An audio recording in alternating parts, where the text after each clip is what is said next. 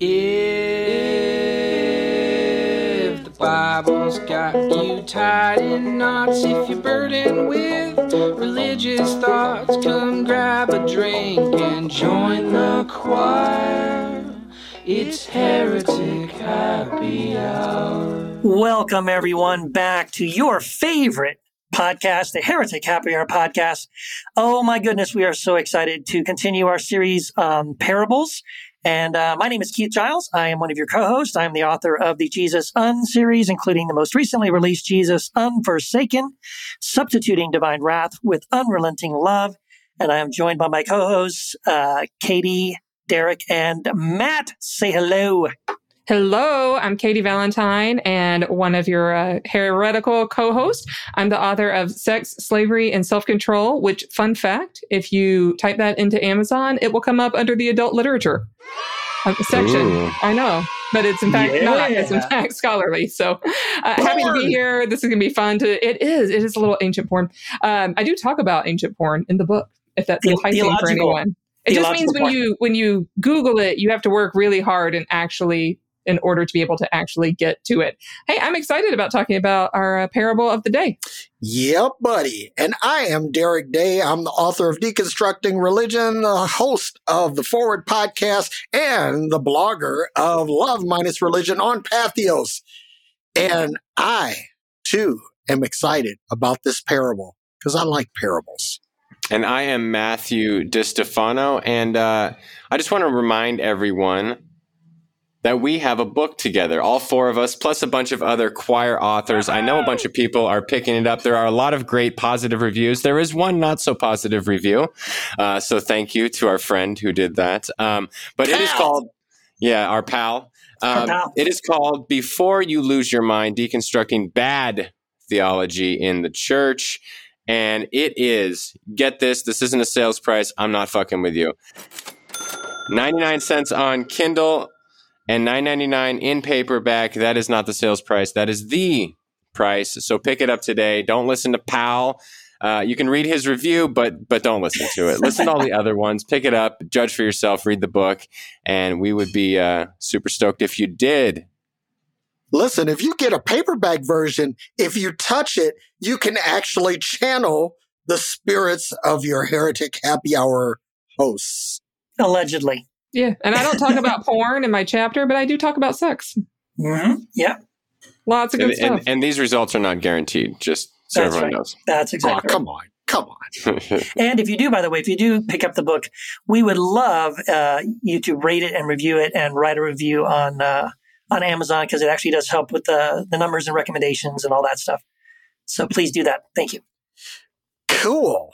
And that means, once again, it's time for the Heretic Happy Hour Hotline.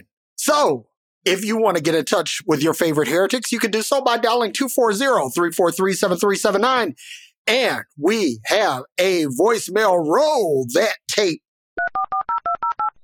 Hi, this is Dave Miller, pastor in Northern California. I've called in once before. It was a great uh, question that, or great answers that you guys gave for for that question. I had another one, rather uh, an insight. I was listening to, I believe the caller was Elena, talking about uh, the difference between loving by imitating Jesus and loving by imi- by uh, like getting to know yourself.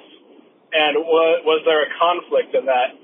And I just wrapped up a sermon, uh, a couple of sermons that were about you know, Pentecost and Holy Trinity Sunday and those kind of things, talking about spirit and talking about the Holy Spirit as something that um, I had not not thought about this before, but the Holy Spirit as something that we are as the people left after the resurrection. As Jesus breathes on the disciples as they receive the Holy Spirit after his resurrection, would not we be then the Holy Spirit in person, in body? Would not we be the Holy Spirit, in other words? And that's probably going to be some heresy right there. That's okay. Uh, I hear this is the place to have heresy. But I also pushed back a little bit and thought, well, yeah, it's not to say that we own the Holy Spirit or that anyone owns the Holy Spirit because Christ breathes it on them. but that the Holy Spirit owns us now. The Holy Spirit owns you, owns me. We are we are claimed by that Spirit. And so the act of imitating Jesus, the act of listening to yourself and loving yourself, those are both and kind of situations with the Spirit. I know I'm taking up a lot of time. I did not mean to make this a longer call, but I just wanted to gauge your thoughts on a little heretical sermon moment that I had with our people up here in Northern California that we're thinking about the Trinity in a new way. That the Holy Spirit is something, some entity of God that owns us and claims us. And so now whatever you do to your body, to your spirit, to to others, you're doing it to the Holy Spirit. You're doing it of and with yourself. Uh, I just appreciate you guys a lot. Thank you so much. Um, shout out to Katie Valentine and the PLTS and the GTU. Hey, some Holy Hill solidarity. That's what we uh, that's what we call that collection of seminaries and grad school where uh, Dave and I I think we probably overlapped there, but never actually knew each other. Um, I think that's an interesting question. What do you, what do what do we think? well, uh, I'll just say quickly. Um, as he was talking, he was sparking something that I had come up a few years ago in my mind about the idea of like Christians being possessed, because he used that that terminology they were owned by the Spirit. I'm not really comfortable with that. We're owned by it because it feels kind of weird to me.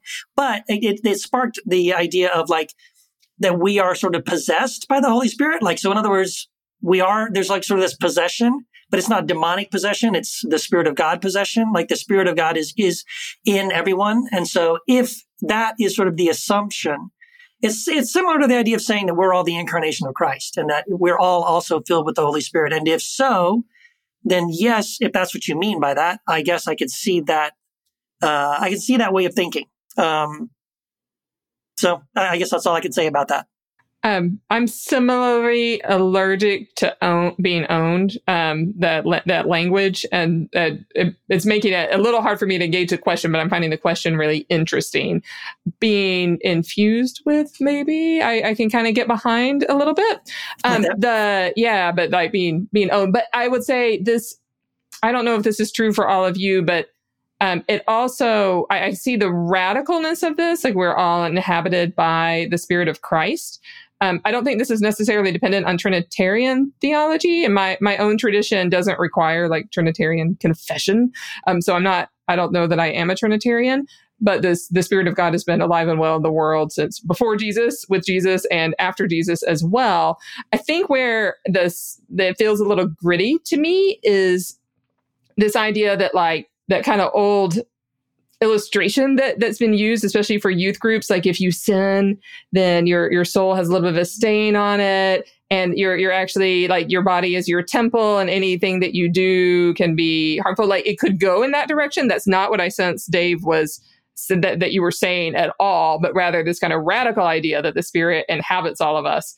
Um, so i'm very in a very non-clear kind of way wrestling with the idea. Without a without a firm conclusion here. Yeah i I think I the some of the language that was used was was a little off for me in terms of just the way I would see uh, speak or or think of things, but I, I do sense that like for me there's no point in like parsing out what is Matt and what is the Holy Spirit. Like if if I just see us all as part of God and God as as part of everything. Like I'm I'm more panentheist than anything. So how it works out in terms of can I say I am the Holy Spirit? No, I don't use that language, but can I splice it up and remove Matt uh, away from the Holy Spirit? I, I don't think in those terms either. So it's kind of like this. Um, I don't know. I don't know if it's non-duality. I don't know if it's like just um, incarnation. I, I, have no idea, but I, I, I like where Dave's going with it but like you guys, uh, the the owning kind of language is is not really it's not really in my lexicon. Now I'm gonna do something that the rest of y'all might not do because I go full apostate because I always go full apostate.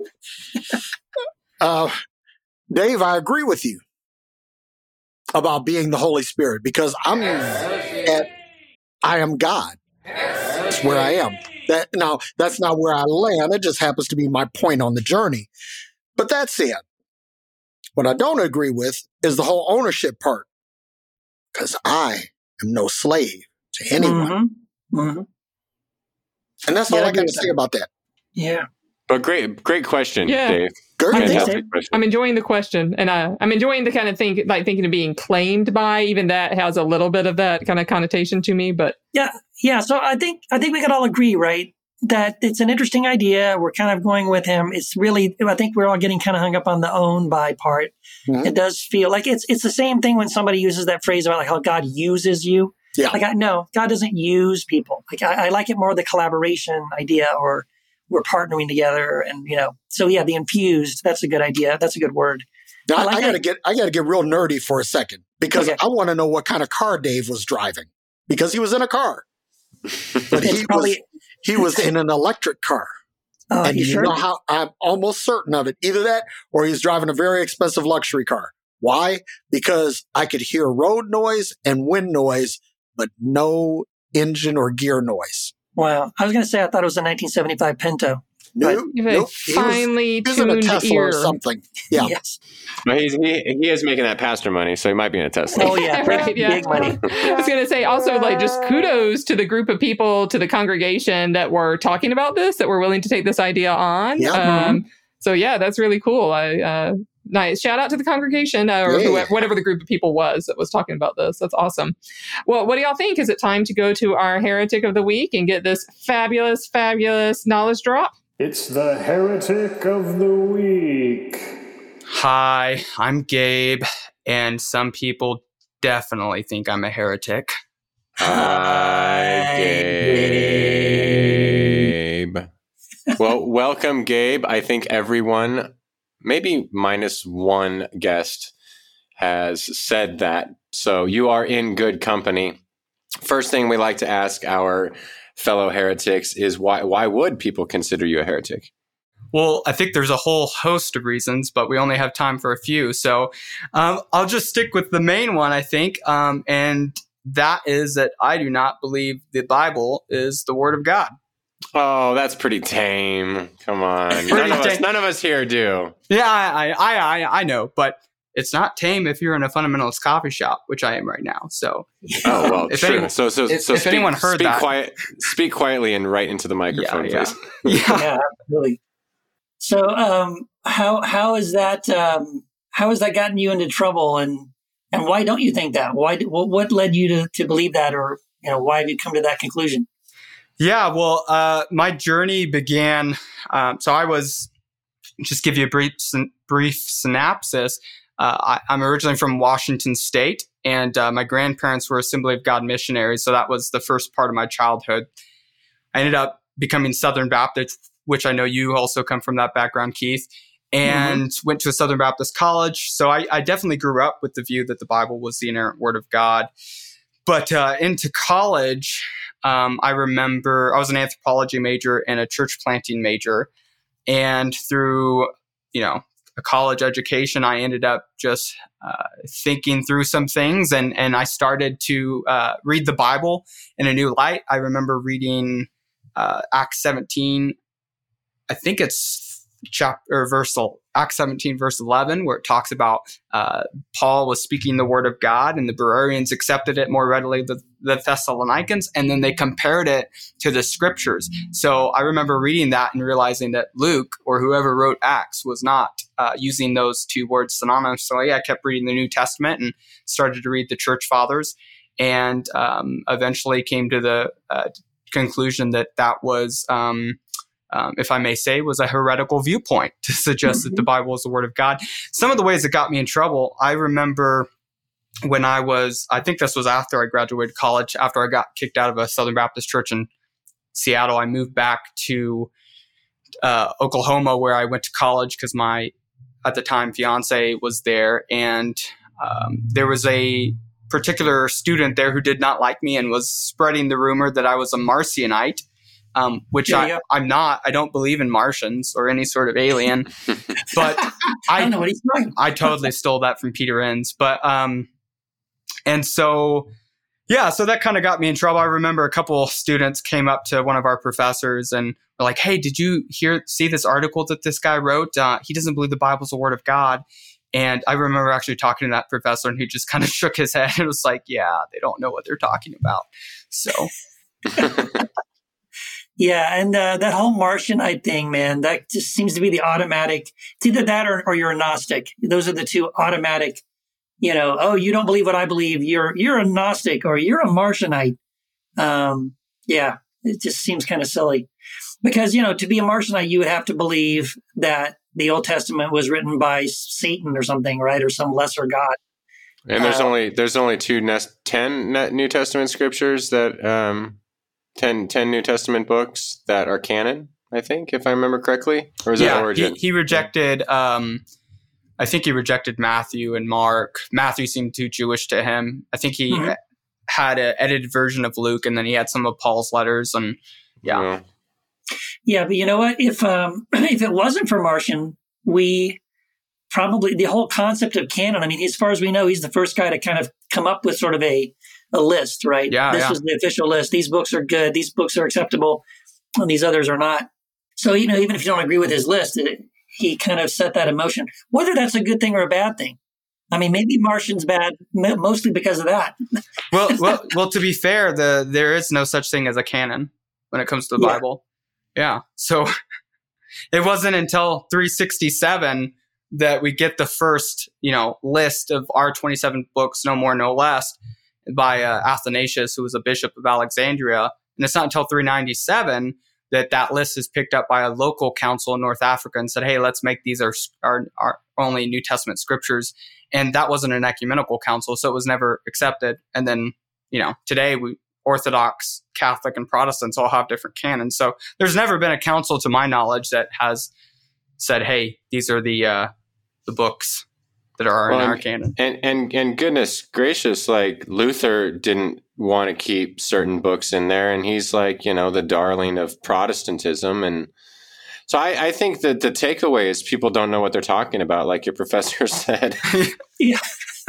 exactly. And I see that's that's kind of like when people and I've heard Christians who do believe that the Bible is the word of God and it's inerrant and infallible. And there are no contradictions, there's no mistakes and all that. And then, then they'll say things like, you know, God God protected his canon. He he made sure that all those books, you know, ended up in the right, in, in all gathered together and all that. And I'm like, when they, so when they say things like that, I'm like, that God protected the canon, you know, and made made sure it came together. It's which one? Because there's like what five or six different ones, as you mentioned. There's several different canons depending on sort of which stream you're in. There, there isn't so there isn't one. That's the point, right? That the point is there even with these attempts to create some sort of official Christian collection, you know, you still have different Christians and Christian streams saying, well, no, we accept these and we, and we, you know, we, we put these in and, and we reject these other ones. Yeah, and it wasn't. And John Behr, an Eastern Orthodox priest and scholar, has pointed out that uh, another scholar, I, I, can't remember the name of the person, but it wasn't until the 17th or 16th century that someone applied the term canon to the Bible. Before then, it was applied to the rule of faith. Um, yeah. So even so, even that's not historically plausible. Yeah. So, uh, Gabe, I'm curious. So, um, you kind of made that switch, right? You say, okay, the Word of God is not the Bible. So, what is the Word of God? What would you say the Word of God is? Jesus, Jesus, Jesus. If you've ever, ever heard that song by Trip Lee, if you were ever into Christian rap, I love that line. I hate the song in general, but I really love that line um, he's like Jesus, Jesus, Jesus. I, I can't rap, so but that's you, but you're a hip hop artist, right, Matthew? So you could probably do that. Yeah, yeah. I don't know the. Um, I never got into Christian anything, so I've heard the name Trip Lee, but I, I have outside of him and like Lecrae, I don't know any Christian hip hop. Yeah, but you you could probably do the Jesus, Jesus, Jesus. I'm sure I yeah, can. Yeah, yeah, yeah. yeah. We're going to make you do that. thank you, thank you. but uh, yeah, so um, uh, I, I, really like what Brad Jersak says about this. He says, I, I, believe in the inerrant, infallible word of God. And when he was 18, he grew a beard. Right. Um, so, you know, I remember um, I that, that same scholar, John Behr. um, I had an email uh, I don't know if that's confidential, but I don't think it is. I had an email exchange with him and I asked him a question um, be- because I partially because I wanted affirmation for myself. I said, in the New Testament and in the patristic period, do any of them use the title Word of God to describe uh, to describe the Bible? And he says, um, I can't remember exactly how he said it, but he basically said only very, very, very, very rarely. It, Mhm. the title, the Word of God, is exclusively used of Christ, and it, it, the Scriptures witness to Him. And Yeah. so, you know, reading the the Church Fathers, um, I, I did uh, my thesis that I just turned in uh, a few days ago on Origen, the Church Father, and reading his his text when he says the Word of God, it is very clear that um, that he is speaking exclusively about Jesus. When you read uh, Irenaeus, it's the same thing. When you read Augustine, it's the same thing. When you read all these different church fathers, to um, uh, Ignatius of Antioch, and um, uh, you know, there's a hundred. We could keep going. Hippolytus of Rome. All of them, when they talk about Jesus, they talk about Jesus as the Word of God. When they talk about Scriptures, it's never as the Word of God. So Mhm. So um, I'm just going to play devil's advocate here and ask you a question um, that, that that I've I've gotten often on this same conversation. Is sort of like, well, so what difference does it make? I mean, what's the big deal? Why do we make a big deal about this, whether it's the Bible or the Word of God? Uh, because if it is the word of God, if the Bible is the word of God, let me let me say it this way: whatever the word of God is, because a person's word can never be separated from the person who spoke it. Whatever we apply the title word of God has to ontologically be God. So if we're saying the Bible is the word of God, then we're saying that the Bible is God. And that kind of is the way. So, yeah, I, I agree. And I think that the Christians who do uh, equate the Bible with the Word of God absolutely connect those dots in their mind. And you can tell by the way they talk about the Bible. Like the Bible gets deified, the Bible gets put in this place where um, I think that's probably how I first noticed it, actually. I would just see Christians you know, writing things or the way they would speak about, and they would use this phrase, the word of God. And, and when they did that, when they did, it was obvious they meant the Bible. Um, but they would make claims about the Bible or the word of God, but they mean the Bible. they mean the book that we wrote. Uh, and they would equate, they would give it the same sort of stature and, and ability that they, that should be applied to Jesus, right? Just things like the Bible will change your life. The Bible, you know, will do all the, like, things that would be true and accurate if you put Jesus in there. Yeah. But but they've switched it now and it's the Bible all of a sudden. And it becomes yeah, becomes a problem. The first part of my thesis was actually about the fundamentalist perspective on on the Bible. And so I went through lots and lots of documents written by fundamentalists within the last hundred years um, describing the Bible. And John MacArthur um, for instance, he and he's not the first one to say this, and he's not the only one. There's lots of fundamentalists that say something essentially of this. But he said in his book that the scriptures and when in the scripture when it talks about scripture, it uses that synonymously with God. Yep. So it's it's very explicit, um, and I don't know. It boggles my mind of it, how um, people don't make that connection. So, so you you've mentioned your thesis, but I know you have a book coming out. Is this stuff that you get into in your book? Um, and tell tell our tell our listeners, tell myself because I forgive me, I don't I don't know what your book's about. So, is this um is this a part of your book? Do you talk about how how you view the Bible, or is it more about your story about wrestling with the Bible, or or what's going on there? Yeah, so um, luckily my thesis and, and parts of my book overlapped. So I've been getting to think about this stuff a lot in the last year or two. Um, but my, my book is essentially, um, I think you guys have had Thomas J. Oord on the podcast. It's funny that I Yeah. use the word essentially because it is essentially a doctrine of inspiration built off of Tom Oord's um, uh, theology of essential kenosis or God can't theology.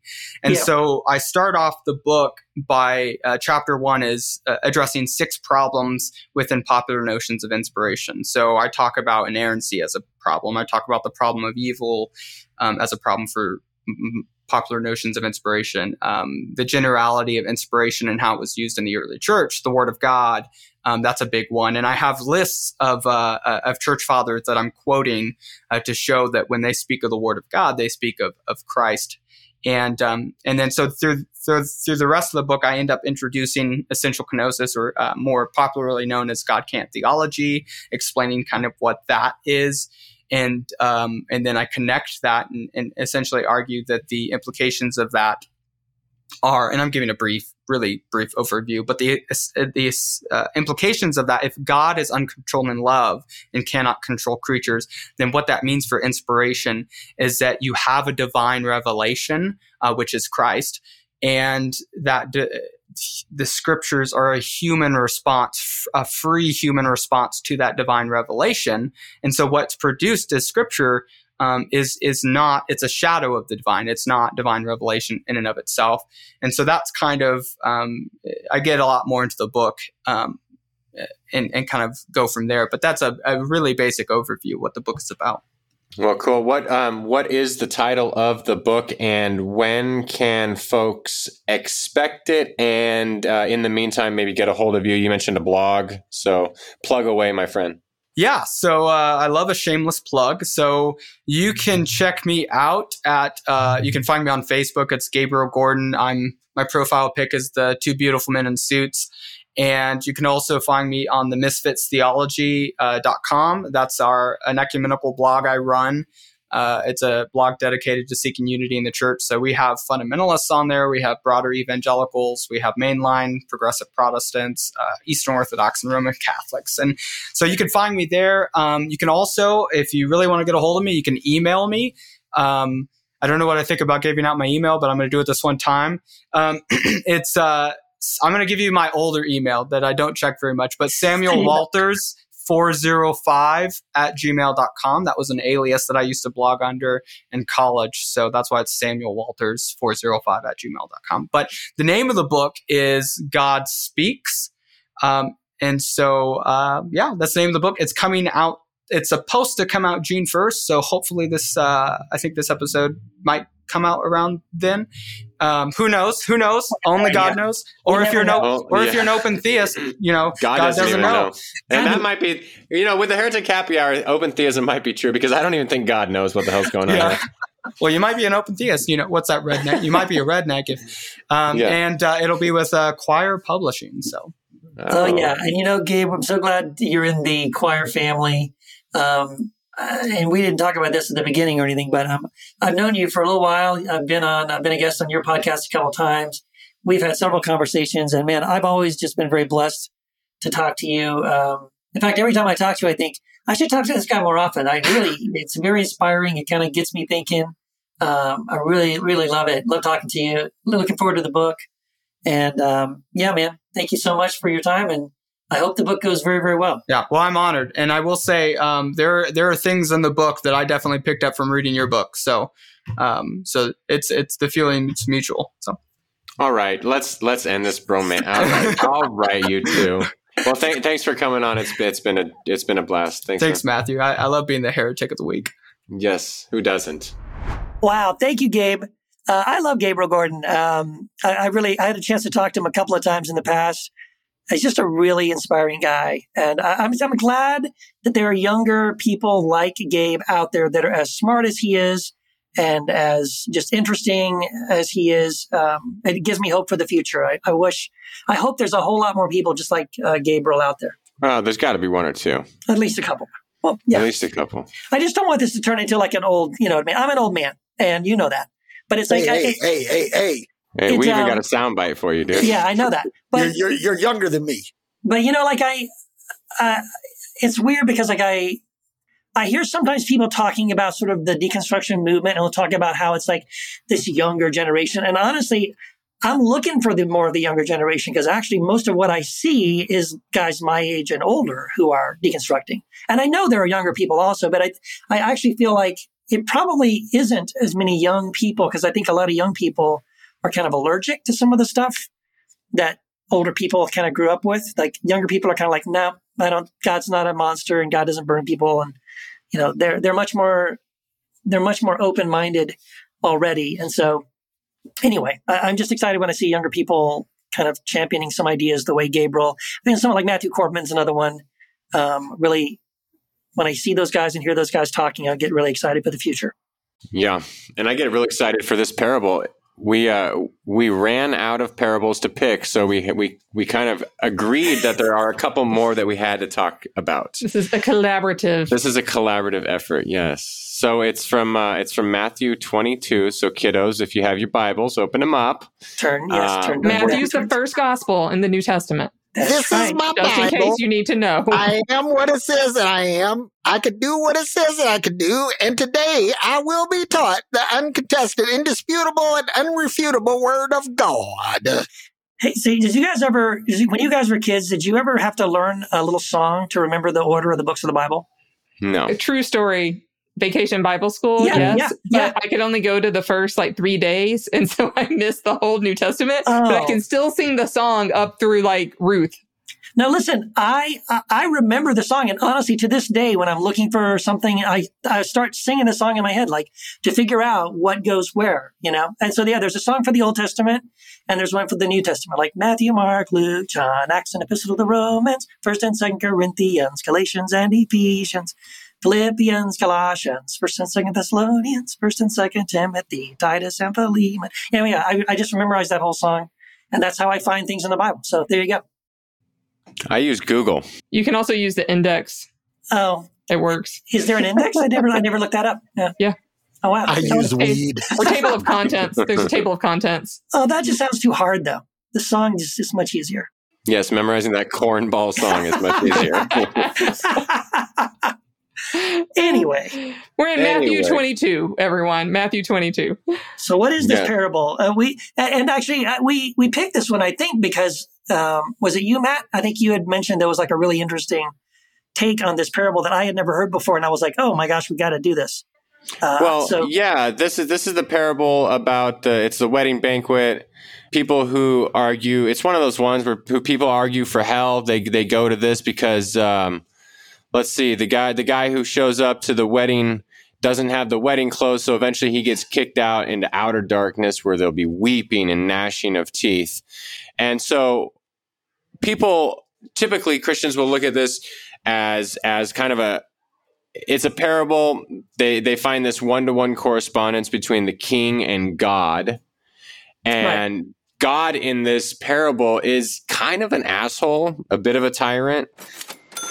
But this interesting. There's a there's an essay I came across from Marty Aiken. He's a Girardian scholar, and he has a different take where the king is.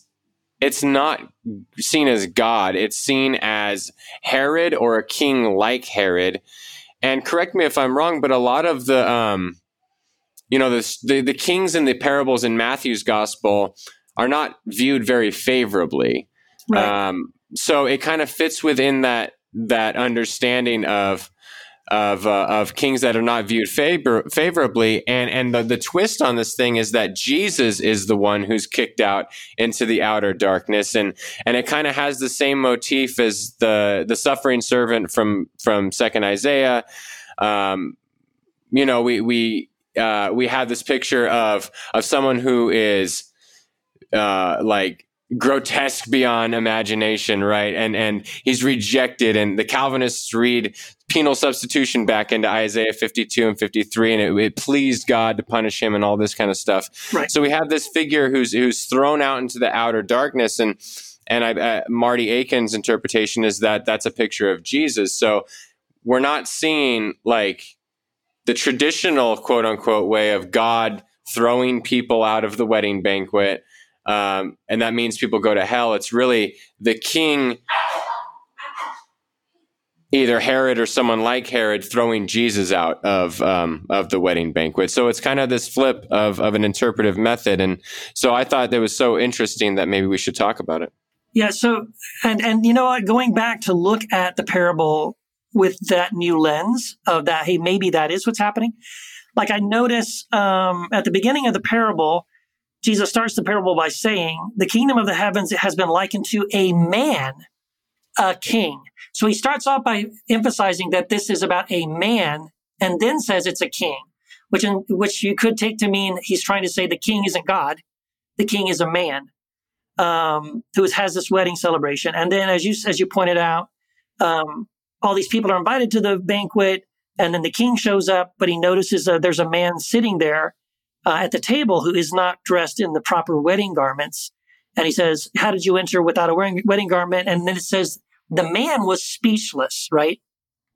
And I think this is one of the other thing arguments too, right? The fact that Jesus says nothing, the fact that Jesus was speechless kind of goes back again to this Isaiah passage of how, you know, like a sheep before his shearers is dumb or yeah. you know, how the gospel, the other, other gospels emphasize how Jesus at his trial spoke, didn't respond, he said nothing, right? And, and right. how so there, there's a correlation right there to that man being kicked out as being Jesus also.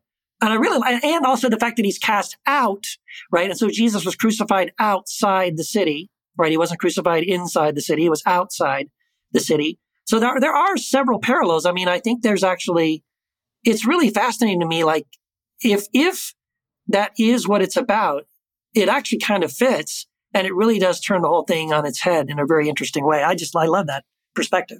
One of the things that's always troubled me about this passage is that the king sends out the invitations and everybody shows up and this guy shows up. Now, could it be that he didn't have a wedding garment? Could it be that, you know, that he was poor, that he was disenfranchised, whatever? Could it be? And, and so why then would he be cast out, even though he did his best to be there? Yeah. That's one thing that always troubled me about this one. Yeah, and I agree with you. I see. I, I, think again, this is one of the reasons why this perspective is so fascinating. Because, to be honest, it is a tr- kind of troubling if you read it as okay, Jesus saying, "This is what God the Father is like. He's he's a he's a king who is going to cast somebody out who's poor, who can't afford the right wedding garment, who doesn't play by the rules, who's looking for an excuse to disqualify you and throw you out, and he'll bind you and torture you and throw you out where there's weeping and gnashing of teeth. And it just feels so inconsistent with everything else Jesus says about who the Father is and what God is like that it's yep. very troubling. And so, so, so I really, I kind of, I'm, I'm warming up to this idea of like, yeah, maybe this is not at all. Jesus is not talking about what God is like. He is maybe he is trying to talk about how Jesus is the one person who doesn't conform to what the king, and that would be Herod or even Caesar or, you know, Pilate or someone like that. Mm-hmm. He doesn't conform. He doesn't play by the rules. And because of that, he's cast outside the city and he's tortured and all this stuff. I, I kind of like that. I think um, I could live with that. Yep. So one of the things we've been dancing around, I think, the whole parable series is what is a parable? Like, what is it? Um, and I've been um, maybe not strongly, but um, like standing my stand, standing uh, firmly in the ground here that parables are not allegories. Um, and that like way back, especially like the prodigal son, you know, my most sort of uh, vicious, my my most viciously disliked parable there. Um, but like I don't like seeing God as the father in that particular parable. I don't like seeing God as the king in this one. So yeah, it's about something else um, then so I, if we can get sort of away from that idea that a parable is an allegory, um, a direct allegory, like where everyone stands one for one, I think I think that opens up to the richness. So Matt, I really appreciate this perspective um, as well. And I um, I have the best story ever from when this parable came up and I was doing a children's moment a few years ago, like the children's sermon. So I was focusing on we invite all of our we, we invite everyone to come everyone is welcome, you know, that part of the of the parable we go out into the town. So I sent that. I was like, I, every child was invited to go to the congregation and bring someone up um, as if to the party. And of course, you know, every church has the kid. And so the kid got really excited about this. And he went in front of the whole congregation. He was like, y'all come on it's a party it's a party come to the wedding and he brought like 30 people up to the front of the church including all these visitors but it oh, was wow. just this moment of pure joy i mean he was like seven or eight he just got totally into the idea that like everyone can be welcome at the wedding banquet wow. Um, that every that everyone's invited and i mean I, we just could have gone home for the day after that. like it, like it so completely illustrated um, the welcome nature of God. Of course, this parable has a lot more that's complex in it mm-hmm. uh, as well. But I wanted to shout out. I'm not going to obviously mention him by name, but um, uh, just like the best, one of the best church moments ever that I had. um, but you know, part uh, this this parable as well. Something we haven't talked about is that there's a lot of violence not only this eschatological violence at the end, but like there's people that get murdered. There's um, enslaved people mm-hmm. in this parable too. So there's all these assumptions about kind of um, social class in this parable that we often gloss over in favor of this like you know argument about heaven hell um, that I find uh, it it uh, it shakes me. I don't like this part of the parables. We often see this kind of un- background violence in them, and sometimes I have trouble looking past it to the other points of the parable. Yeah. You know, one, one of the things that um, I, I want to kind of dive into something in, on a tangent here, a little bit of etymology, parable and parabolic, like hyper, uh, hyperbole and hyperbolic. And so when I think of um, a parable, I'm thinking of like a parabola sort of like, you know, a geometric shape.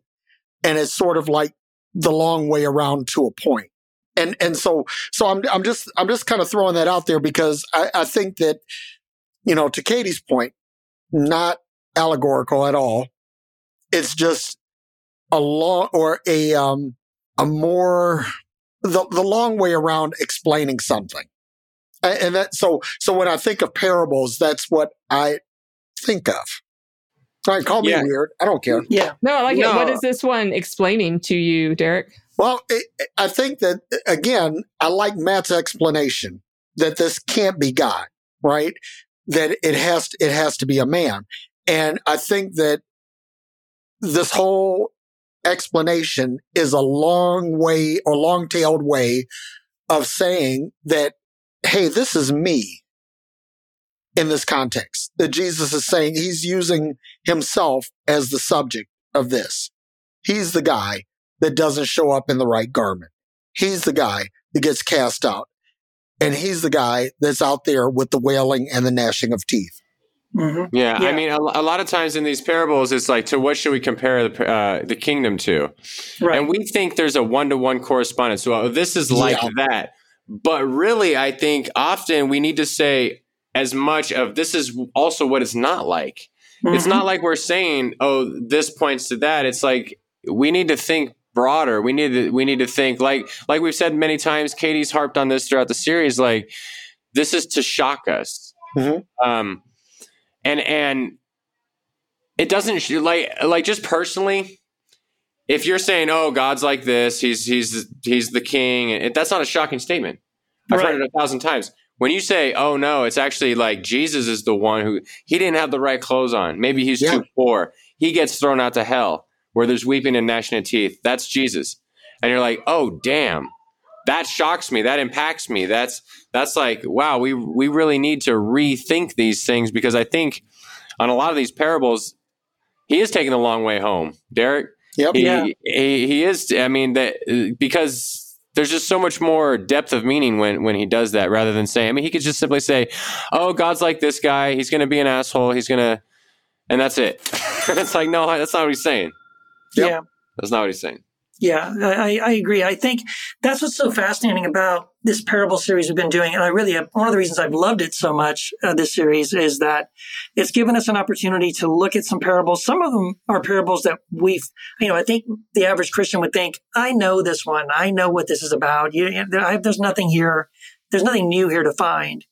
And the fact that we've been able to look at some of these, some very well known parables and, and notice things and point out things that frankly, some things I never noticed before that I'm like, this is really awesome. And, and I think again, this is the beauty of the parables that there are layers to them. There is meaning within them that isn't sometimes so obvious.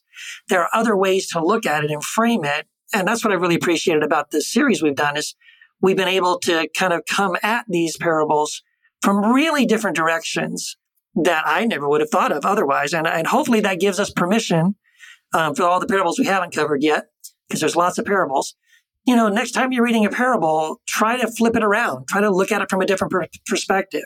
Try to ask yourself, you know, what's really going on here? And is that what's, ha- is this what it's saying? Or could it be saying something else? Is there, am I missing something here? Because the chances are you probably are not seeing something. There is probably something there that isn't quite so on the surface. So. I wonder if I can if I could share something else real quick. I, I had to do some graphic art stuff um, for uh, a project that I'm working on, and this PNG file, graphics file, it, it was like when I was trying to upload it, it wouldn't allow me to upload it, even though I I sized it right and it, everything was good. But what I discovered is that this thing had something called an alpha channel enabled really obscure thing and I had to look it up, you know, but the thing is, is that not every, like say media syndication service accepts PNGs with alpha channels.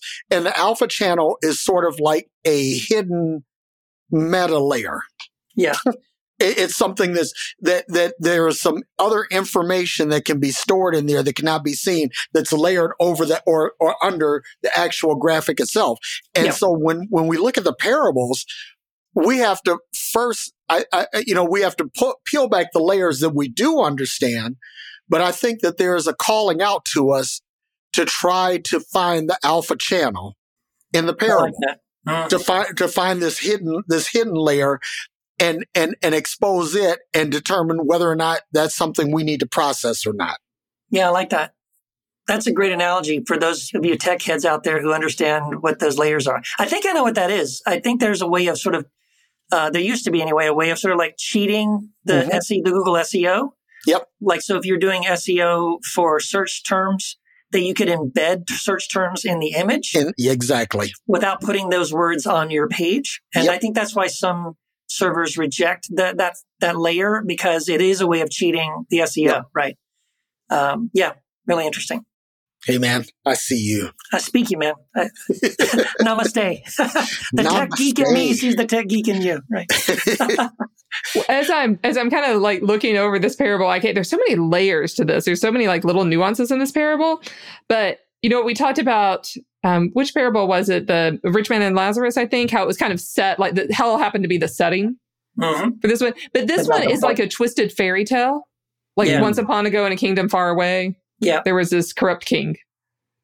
And um, Keith, I'm so glad you brought up in your translation that it says the man because I, I looked that up, but the, it's not aner um, for the word for a male. It's anthropos, the word for a human being. Mm, There you go. it's a kind okay, of generic wow. word. Like, that so the gets king, pretty specific. yeah. So the king is this an anthropos and, and a Wow. basileus is a the Yeah. human being who is the king, and so um, that would work fit very neatly if we were sort of like um, uh, equating the king with Jesus Yeah. like Jesus as the son of the son of the human being. But it's it makes it even a little more mysterious, I think, when the king this king is I don't know that the king is corrupt. Um I don't know. What do you all think? Is the king corrupt? But the king is matching violence to violence. Yep.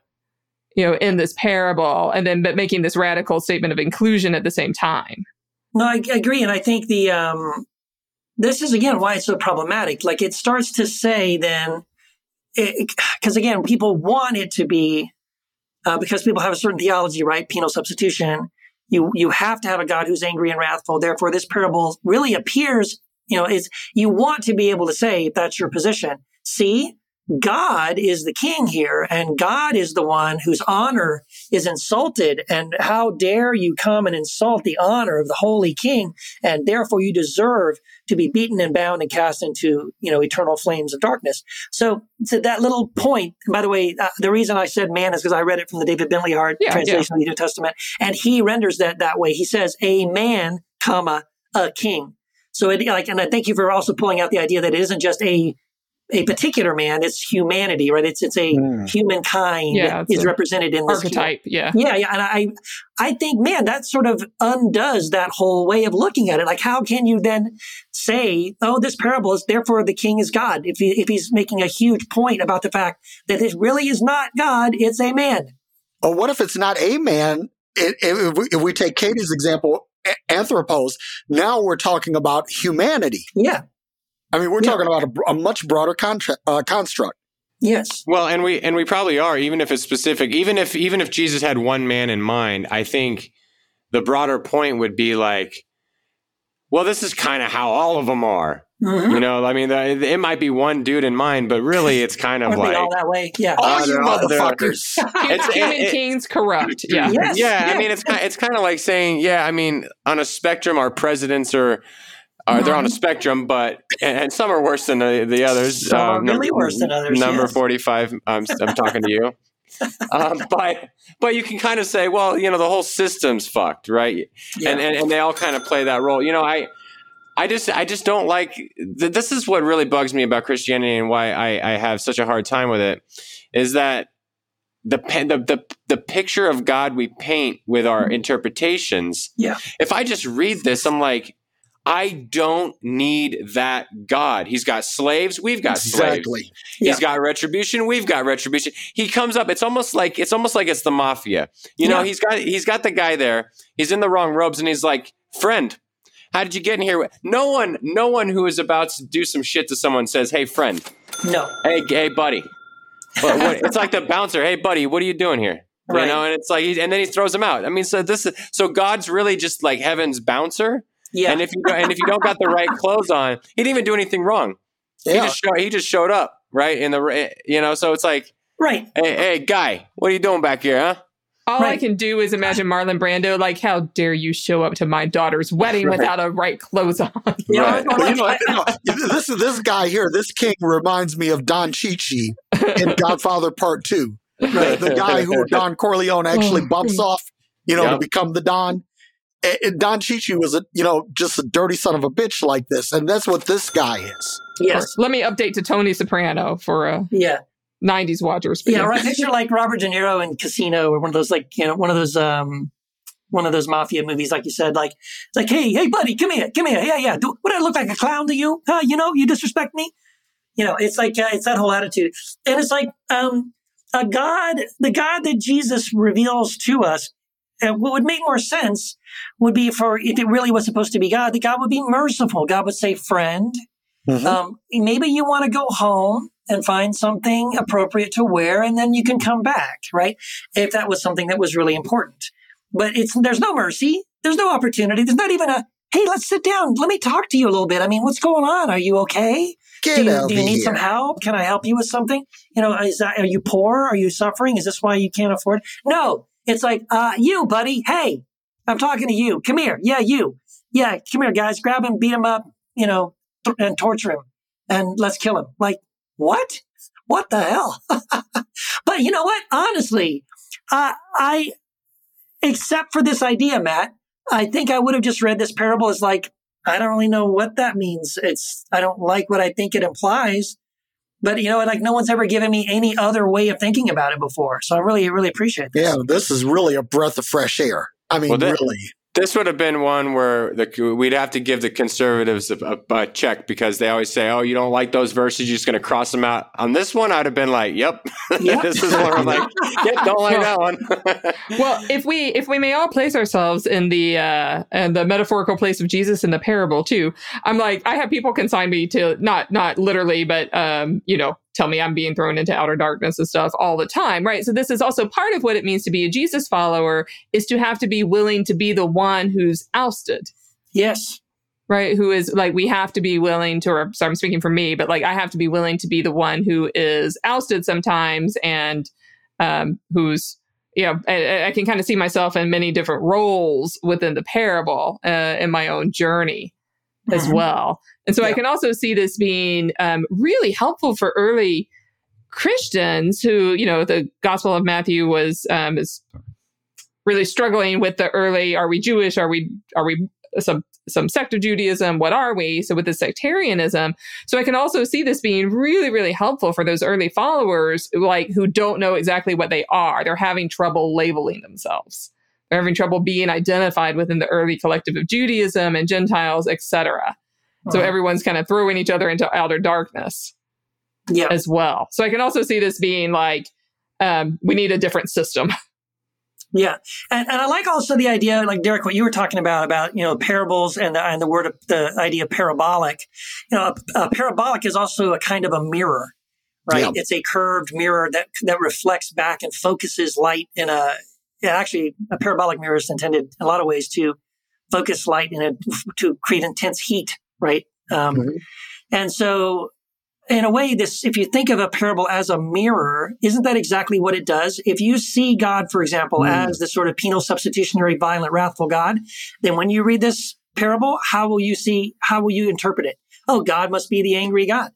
But if you see God in a different way, and you see God as this loving, merciful, kind, forgiving Father that Jesus reveals, then when you read it, what's reflected back is, oh, well, then it must be Jesus who's the guy who's cast out, and the King has to be the one that killed him or crucified him, right? That that that fits, you know. So in other words, like the, par- the parables have a way of of kind of reflecting back something, right? Like maybe your first pa- passing, your first reading, your like sort of um, initial reflexive reading of it is what you should is what you should question. then we should go, well, okay, this this is how it seems to me, but is that right? And why do I see it that way? So that's very interesting. I, I like that uh, that way of how almost like the parable reads you. Mm, love it. Hmm. Well, I, I we we could keep going, and uh, thank God we have a Patreon because I know we got some bonus stuff that we're going to get to. Oh yeah, We're, we're going to tie some stuff together, but I'm going to I'm going to wait till I let Keith t- to tell all our you uh, lovely listeners about our Patreon. But um, in the meantime, I'm going to tell everyone that we have a website www.heretichappyhour.com. On that website, we have a bookstore from many, many, many of our lovely heretics of the week.